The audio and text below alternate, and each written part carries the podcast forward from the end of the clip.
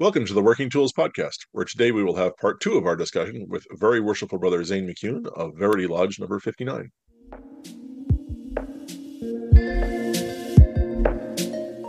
Ladies and gentlemen, brethren all, welcome to the Working Tools Podcast, a casual conversation around Freemasonry. First, it's important to note that our thoughts and opinions are our own and do not reflect those of our Grand Lodge or respective craft or concordant bodies. Please connect with us and ask questions via our website at theworkingtoolspodcast.com.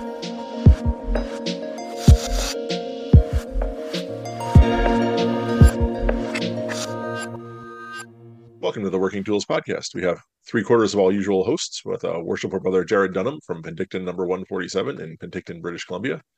Very worshipful brother David Colbeth from Kings Holman number 60 in Auburn, Washington. And I'm Matt Appel, and I'm a member of Mill Creek number 243, and we meet in Mountlake Terrace, Washington. And uh, Steve, unfortunately, couldn't be here this evening with us. And uh, we have a, a, Steve surrogate, though. We have a very worshipful brother, Zane McCune, who is a member of Verity Lodge number 59 in Kent. And uh, if, as I'm sure you all heard in part one of our interview with uh, Zane, we have a he is a member of Verity Lodge, like I said, which is trying to be more intentional and observant in their practice of masonry. Um, so one of the areas that we we discussed a bunch of things last time. One of the things I don't think we really touched on is, and I'm curious to know, do you guys have a, a, a dress code? Is there a are you having expectations of of your officers and your visitors and such? Yeah, so so that's that's a good question. I spent a lot of time listening to your your dialogue about about dress, and so yes, we have a dress code for the officers in our lodge uh, for tuxedos. Um, you know, it's tuxedos, white gloves. It's really formal. We don't expect that of the of the um, of the brothers. We tell them dark suit, dark suit and tie. And um, again, you know, we would never turn away a brother who was who was frankly in any dress, um, especially if it was a guest. He he might not know the you know the protocol. We've been reached out to by by people that are visiting and they want to stop by. Well, we're not going to tell them go, you know, go buy a suit. Just like yeah, come to lodge. But I would say that I think about dress in the in the observing the craft as again that recipe. It's that recipe item. So what is your dress? And I think of a I think of a team, a basketball team, football team, little league team. They all have the same uniform. What is that uniform for your team? Because it goes a lot into the identity of of you know you know being a member of the lodge. So it's if if if you're a member of a lodge who does you know the lodge polo and you know slacks okay that's that's fine. I'm that, you know that's the whole thing. It's it's when um you know i think there's another lodge in our district that um, might be associated with like uh you know railroad and they have you know shirts that are uh, like railroad conductors. David, tell me if I'm wrong on that. If you remember what I'm talking about. Yeah, St. Andrews ha- they don't do them as their regular uniform, but they do have for a their railroad. They do a railroad degree or whatever. Or on railroad night, they have those yeah costumes, if you will. Yeah, I was thinking of the one way up north, um, um, uh, towards Skykomish. Skykomish, think that's yeah. the one I was thinking of. Yeah, uh, we've got a lodge that has a lot of brothers that are Filipino, and they wear they wear the barong, and that's their that's their uniform. So, I our lodge has said yes, let's do tuxedos. Um, it's not an expectation for every single person that's there. However, I'd also say that um, uh, you know when a new guy, you know when a guy buys a brand new tuxedo because he comes in and he's like, notice anything different? You know, like he's sort of like waiting for us, like, dude, you look really sharp. He's like, yeah, it's new tuxedo. Might be the first tuxedo he's ever owned, you know, and that's really cool. And maybe it's the first dark suit that he's ever owned. Um, and um, so that's that's that's really that's really cool to see. But I would actually say, just taking a step back, that it's it's more about what the what's the team uniform and how is your lodge? What's the intention behind the dress? And that is really i think the point to that that whole chapter. At least that's that's my read on it. Yeah we tell guys you don't have to go out and buy a thousand dollar suit you know mm. to it, it, just you know there, there's lots of options out there for attire. Lots of yeah. options. I mean I, I have to tell a story. When i joined masonry i had a black double breasted suit and I put a bow tie on and white gloves and magically shiny shoes, and it looked, you know, you could mistakenly think it was a tux. Yeah. And then, I, then a couple years later, I ended up getting a, a striped pant, you know, a tuxedo pant to to supplement that, and then it looked even more like a tux. Right. And when I went into the East, then I actually spent the money and got a tux jacket. So then I had Yeah. a tux, and now that's Yeah. just that's just my. I wear it every meeting. I wear it almost everywhere I go, even to the other visit lodges. That's just my attire, and We I had get a lot a, of use out of it. Yeah, we had a guy. So he's he's he's not new. He's been a member several years, but he'll be going in as junior warden next year. So he was like, I really wanted to, you know, I went out and bought the tuxedo. So this last Friday was his first time wearing it, and he looked super sharp. A girlfriend said he looked, you know, handsome and all that. And I've heard that, you know, time and time again. And you know, there is something about dressing your best. I think Jarrod talked a lot about uh, back when you guys did this actual, you know, chapter in the uh, um, earlier a couple months ago. Um, you know, about dressing your best and whether that was Sunday best or however we define that. We like the classic look, but I, again, I wouldn't hold another lodge to that um, same dress code. It's whatever their team uniform is. Yeah, when you wear nice clothes, you feel better about yourself. You act differently. Um, I say it's it's weird because up, up here, it would be odd to see a, a lodge not in where at least the where at least the officers aren't in tuxedos and everyone almost everyone up here wears a tuxedo. Yeah. Yep. Like it, And- it actually it, it would I can I can remember my first time going across the border to a lodge down there and visiting and we showed up in our tuxedos and everyone kind of looked at us like we were you know when, when you know where's the funeral and we're like this is how we go to This lodge. is how we dress. And and uh, I think you guys also spent a lot of time talking about like, well, you know, I don't have time to go home and change into a tuxedo. And they go, we have I don't know how many guys. Just they've got their suitor, they have their tux, they go into the back room and change. Boom, they're in a tux. It's not that hard. It takes five minutes to change. So it doesn't really matter what you wear for work. If you forgot it, you're still going to come to lodge. Brothers are still going to be happy that you're there. That's not really the point. So It's yeah, the whole intentional. yeah, it's it's again, it's, you can really kind of go back to that. What's the intent for the you know for the dress code? Um, and um, the other thing we do, uh, just for fun, I'll just mention this. I'm talking about dress, and then we'll talk a little, maybe kind of circle back on some ritual things. But um, on the Master Mason degree, you know, there's a lot of brothers who are Grand Lodge officers. We've got, of course, the whole slew of officers and past Grand this and all of that in our lodge. But on a Master Mason degree, we all have said we're wearing our white apron. So the whole lodge room has white gloves, tuxedo or black suit, the white apron, and it looks and and frankly, um, that's how we ran that for that is how we've run that for a long time. Um, we'll probably be let's see, I guess the dress for the second section of the third degree.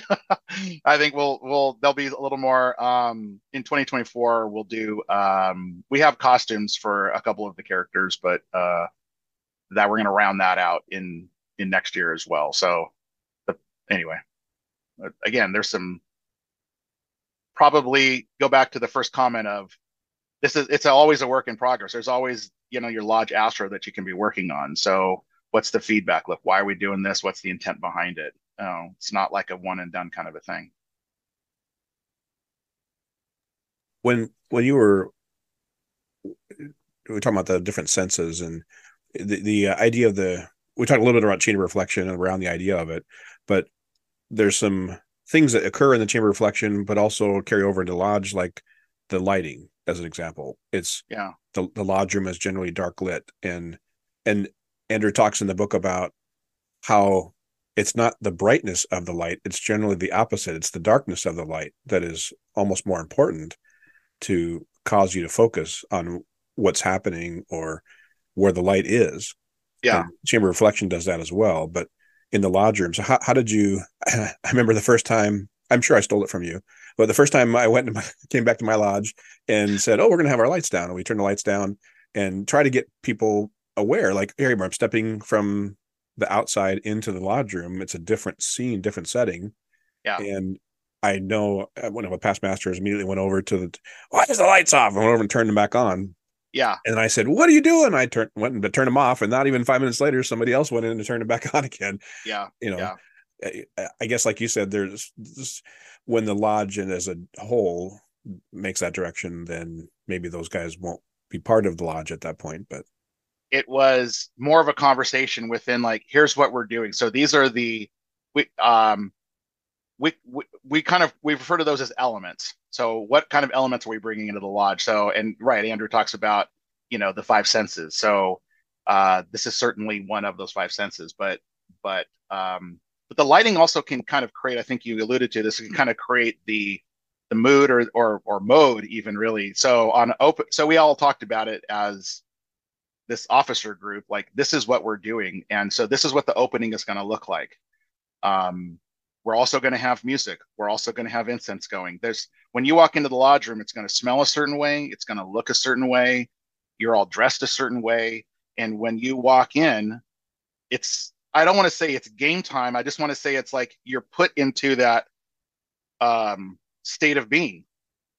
It's lo- It's time for lodge, and so that's a distinct separation from, you know, maybe the dining room that's a little brighter and everyone's having conversation and and whatnot. But when the idea is that when you walk, into the lodge room, you know, it's not just a different time; it's also a different a different space. And so lighting was certainly one of those elements, as was uh, incense, um, and music. And music's one of those things that, having been the musician in my lodge, having been a grand musician, I know the importance of music in in a Masonic setting.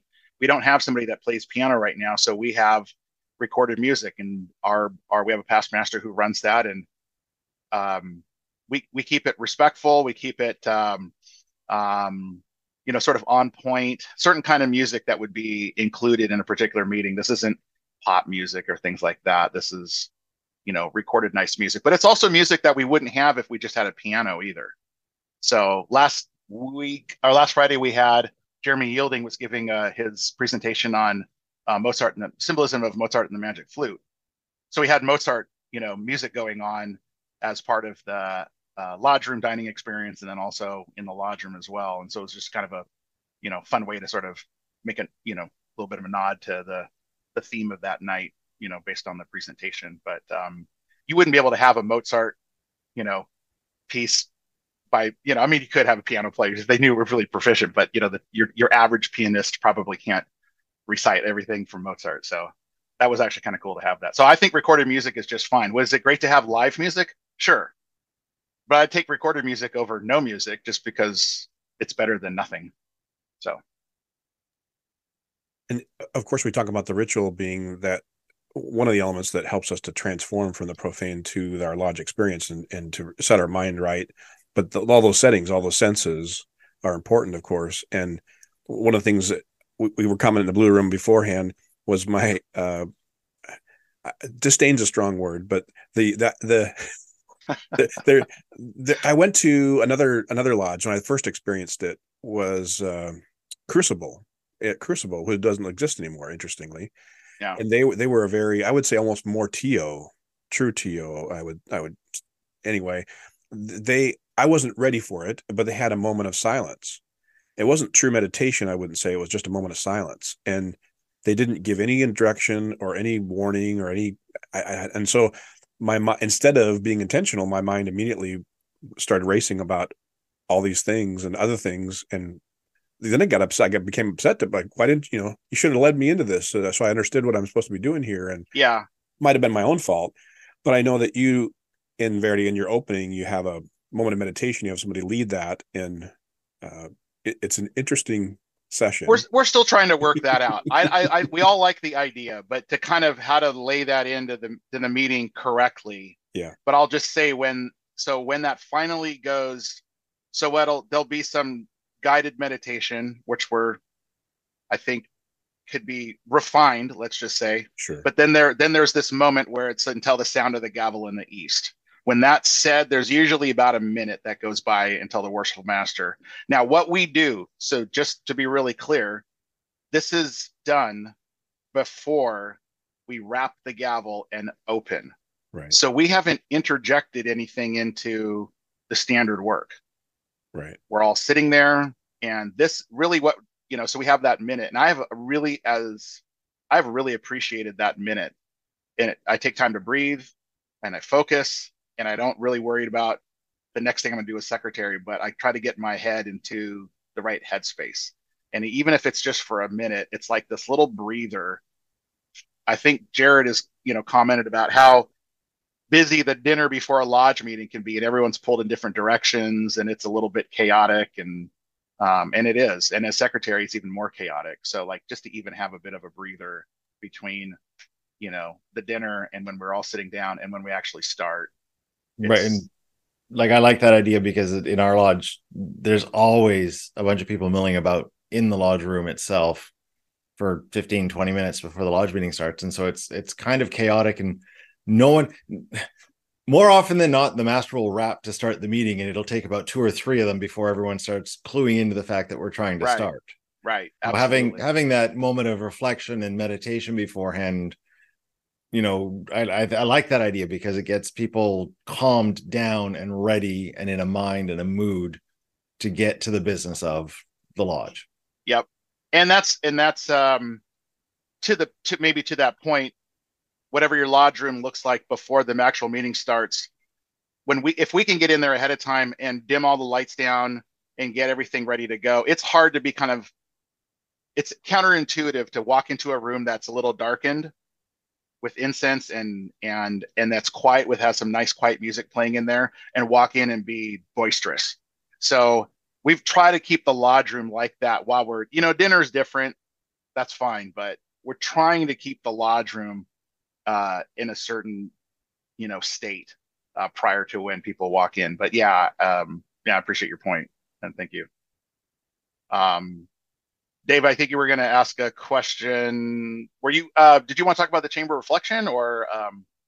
Yeah, well, yeah, we could certainly talk about that a little bit. I, the he, he certainly feels that that's an important piece to the the experience, and I've kind of waffled a little bit on uh, whether it's before the first degree only or all degrees or any degrees or uh, you know I, I, I don't know. I'm I'm still we we talk about it even in our situation what we're trying to consider but implementing it properly and how will it really tie in and is it just the first degree or so lots of questions there. Yeah. And I, I think I remember you guys having this debate just on the show about you know, would you have it before the third degree? Would you have it before the like? When is the appropriate time to do that? And th- those are good questions to ask. Like that debate, you know, in an office. This was an officer meeting. You'd you'd come up with a, something to agree on. This is why you're doing it, and then you would enact on it in the lodge. So that's the same kind of dialogue that would happen in a in an officers meeting. So we put a lot of thought into the way we run the ritual for a conferral because it's a it's a big night. And it's and we've always approached it that it's it's a night for the candidate but it's not just for the candidate it's also for the lodge. We have a lot of guys that are stepping up into new parts. Maybe he's conferring the degree for the very first time. We don't have the same people doing all the same parts. We're taking every conferral as an opportunity to click guys through the different you know the different seats. And and that's how we build out that you know that bench strength so it's an opportunity for the candidate. It's an opportunity for the law. It's opportunity for you know uh, the lodge as well to have a, a real solid shared experience.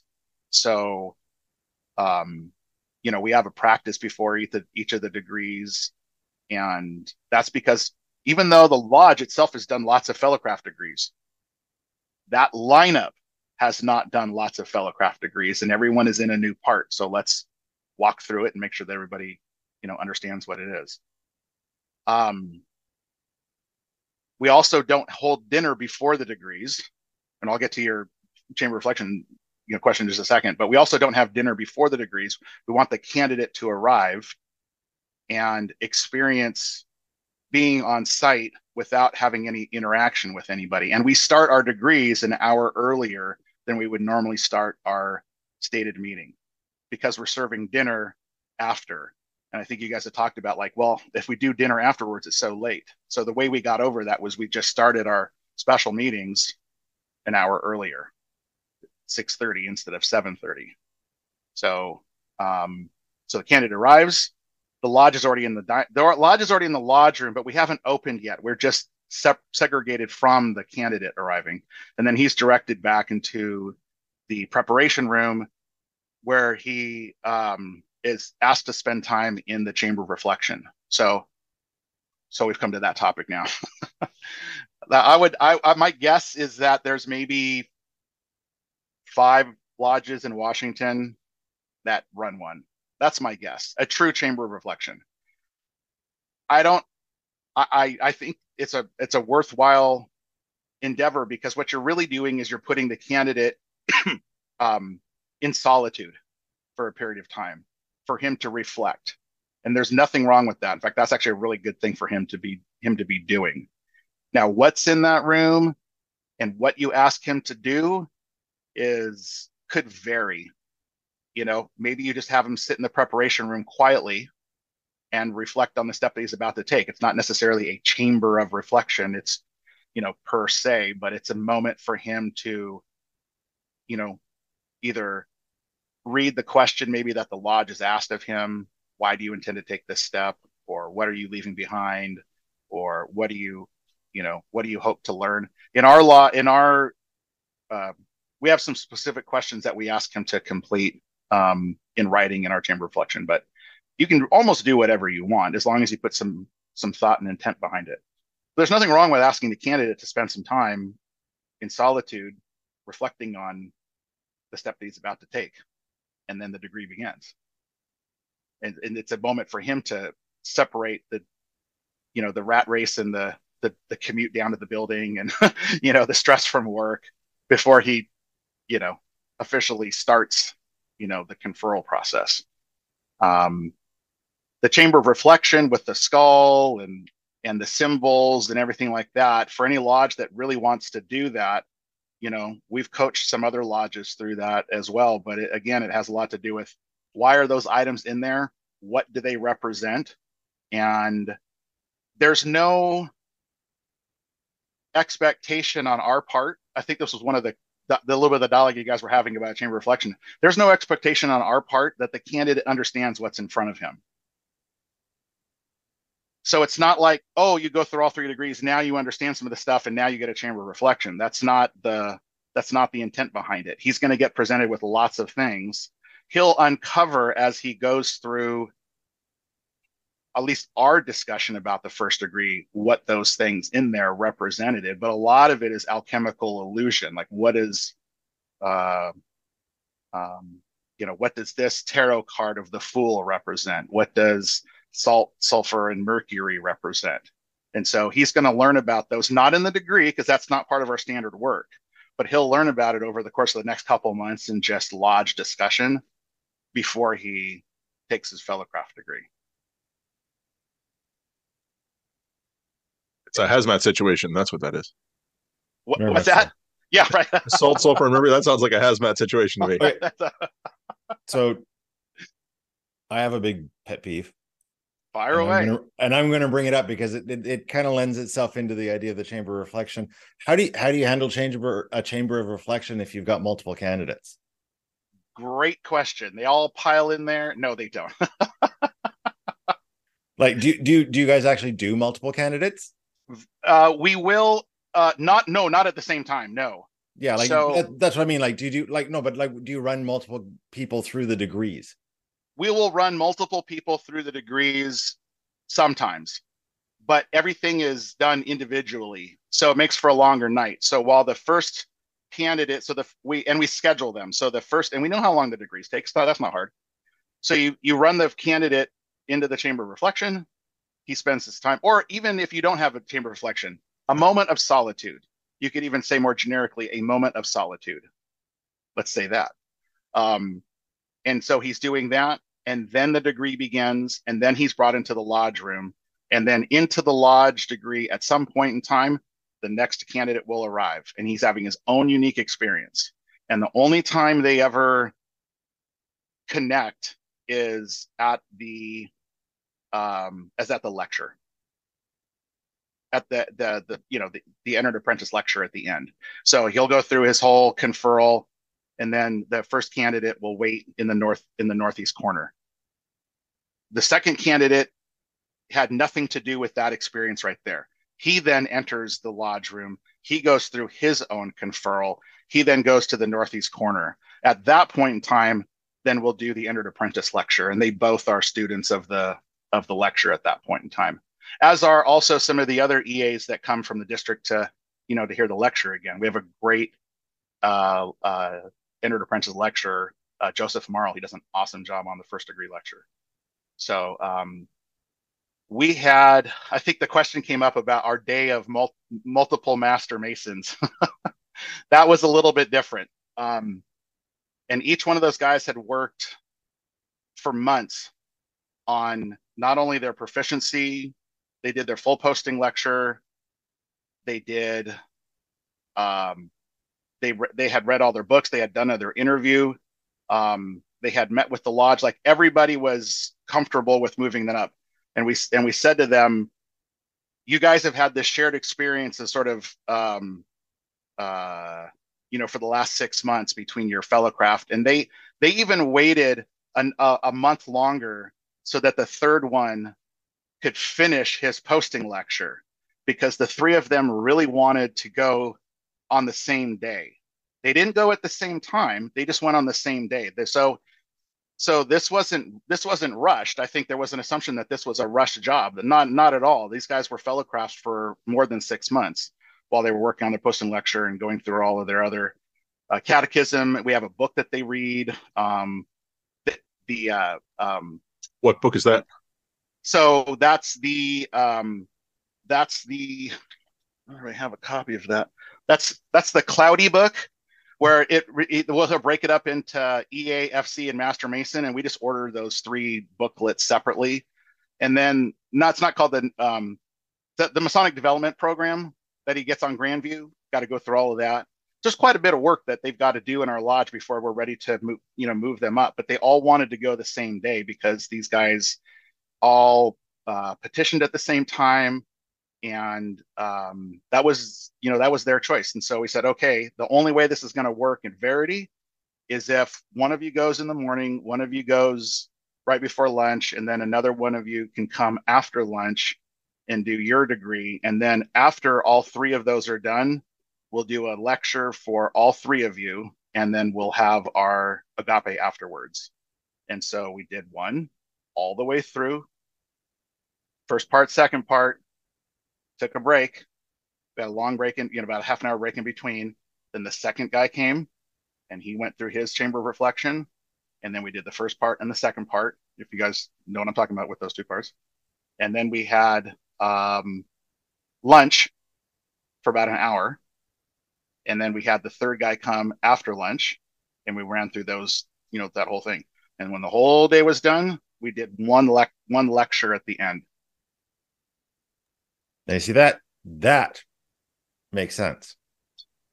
As opposed to the like up here, the stand that I've I've actually done. We did recently one where we had three guys go through at the same time. Yeah, and it it was a word I can't use on YouTube show. Yeah, cluster. You can say the first part of it. What, the shit show.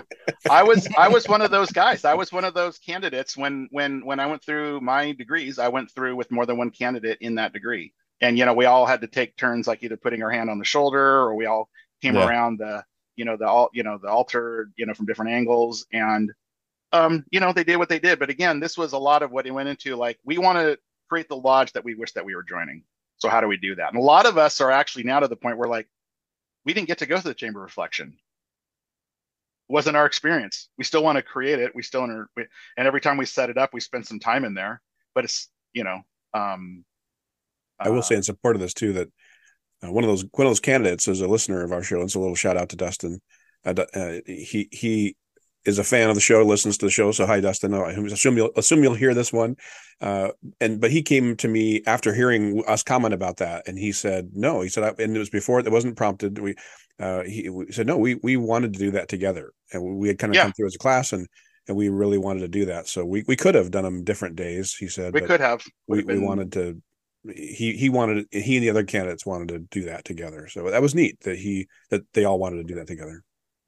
The other, uh, you know, we spend a lot of time in our lodge is probably when we say esoteric, we probably spend a little bit of time talking a little bit bit about the the alchemical transformation, um, and and then kind of where we see some parallels within the Masonic ritual. uh, where where that kind of um, sort of rears its head, and maybe to the so somebody that maybe might not be familiar with alchemy might not even recognize that they might just gloss right over it. But for someone who's had some conversation about that, like you know, there it is right there. So, um, from our standpoint, you know, we reflect these alchemical illusions mostly in the chamber of reflection. That's what they're seeing it, and that's why we decided to go from one to all three, and that's you know kind of ultimately, and the and the and the and we had to sit down and go, okay, well, we're not just going to run the same chamber reflection on all three. What's going to change about these? And so we came up with these core elements that we have within the chamber reflection. And now, like, how are we trading those out? And what are they seeing before the fellowcraft degree? And then what do they see before the master mason degree?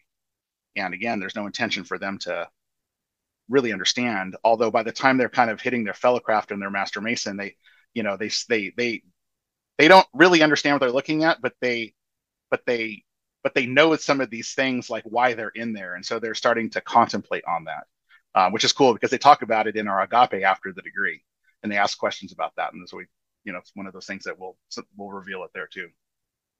All right, thanks. So I'll just mention for all the uh, brothers that are interested in meeting Andrew, uh, he will be visiting Verity Lodge number 59 in Kent, Washington on March 15th at our stated meeting, which is at 7.30 p.m.